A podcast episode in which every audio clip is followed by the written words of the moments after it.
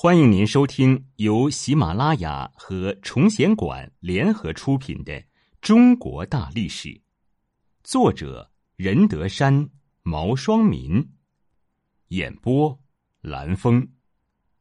第一百三十四集：贵族与国君的较量之落后挨打的宋魏两国上。宋国由于所处的地理位置及自身制度的不完善。一直是各诸侯国争夺的对象，而魏国由于统治者穷奢极欲、疏于政事，也难逃灭国的命运。这两个国家在诸侯争霸愈演愈烈的时期，一直处于被动挨打的尴尬境地。萎靡不振的宋国，宋国地处楚国的北方、晋国的南面，地方虽大，国力却不强，因此一直是大国争夺、压榨的对象。加上国内宗法制度死板，内政因循守旧，很不灵活，所以一直处于被动挨打的境地。宋昭公时，大臣司马乐玉曾说：“公族是公室的枝叶，树没有枝叶，它的根干也就没法保护。”可宋昭公并不认同，一度想削弱强宗的力量，结果不但没能实现，反而招来杀身之祸。宋国的大族之一华族势力极大，宋国人都说丢了官族就难保，所以要保住官职。就算人死了，官位可以世袭，宗族照样拥有势力。华族的华元是宋国的最高执政者，本来他家族的地位是无法撼动的，可是因为一次内部斗争，反倒给了宋平公一次打击大族的机会。原来。华元有两个儿子华岳和华晨，长子华岳承袭了父亲的职位。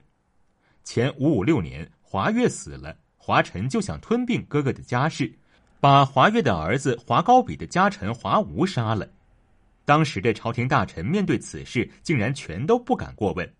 宋平公怒道：“华晨的行为不只是在他家族里作乱，而且触犯了宋国的刑律，一定要驱逐他。”可大臣项须却说。华臣有清官的职位，大臣之间不和顺是国家的耻辱，不如把这事儿掩盖着算了吧。宋平公虽然不愿意，但也不能表示异议了。项须替华臣说了话，却不敢邀功，还特制一根马鞭，每逢乘车经过华臣家门口时，就帮助驾车的人打马，让他疾驰而过，不敢同华臣打照面。岂料不久之后的一天，都城里的人在追赶疯狗时。不小心赶进了华晨的家，华晨做贼心虚，以为是国人攻击他来了，就这样稀里糊涂的逃跑了。没料到如此偶然的一个事件，结局竟然这样的滑稽且尽如人意。宋平公喜不自禁，从此很是看重项须。宋平公死后，宋元公即位。宋元公是由项须拱上王位的，但他是个生性多疑、不讲信用的人。同相族发生了矛盾，最后引起了一场持续多年的动乱。宋元公死后，宋景公即位，他在位的时间虽然很长，但依然无法控制大族，发生了持续二十余年的桓颓之乱。桓颓是项须的曾孙，属桓族，故名桓颓，任司马之职，因此也叫桓司马、司马颓。宋景公很宠爱桓颓。把弟弟公子弟的四匹白马的尾巴涂成红色，送给了桓颓。公子弟很气愤，几经争夺，景公始终袒护桓颓。公子弟无奈，于是逃往陈国，后来又转入宋国的萧地（今安徽萧县北），据守反抗。桓颓恃宠而骄，渐渐也不把宋景公放在眼里了。前四八四年，魏国大叔吉因乱奔宋，做了桓颓的家臣，献上一颗美珠。宋景公听说后，就向桓颓索要那颗美珠，桓颓不给，从此君臣关系破裂，开始互相以宴请、换衣等手法，趁机向对方进攻，闹得无休无止，政事也无人处理了。宋景公后期，国家虽然连年战事，但景公更怠于政事，国政日趋腐败。据史料记载，大概只有一年平安无事。这一年。银惑星侵入了新星的范围，看守住新星。以当时星象，新星属于宋国的分野，所以这是主刀兵灾祸的凶事要降临宋国的征兆。宋景公为此非常忧虑。负责占星象的官员子伟说：“我有法子将这种祸患转移给宰相承受。”景公说：“宰相是辅佐国家的大臣，好比我的肱骨支持整个身体的行动一样，怎么可以使它遭受祸患呢？”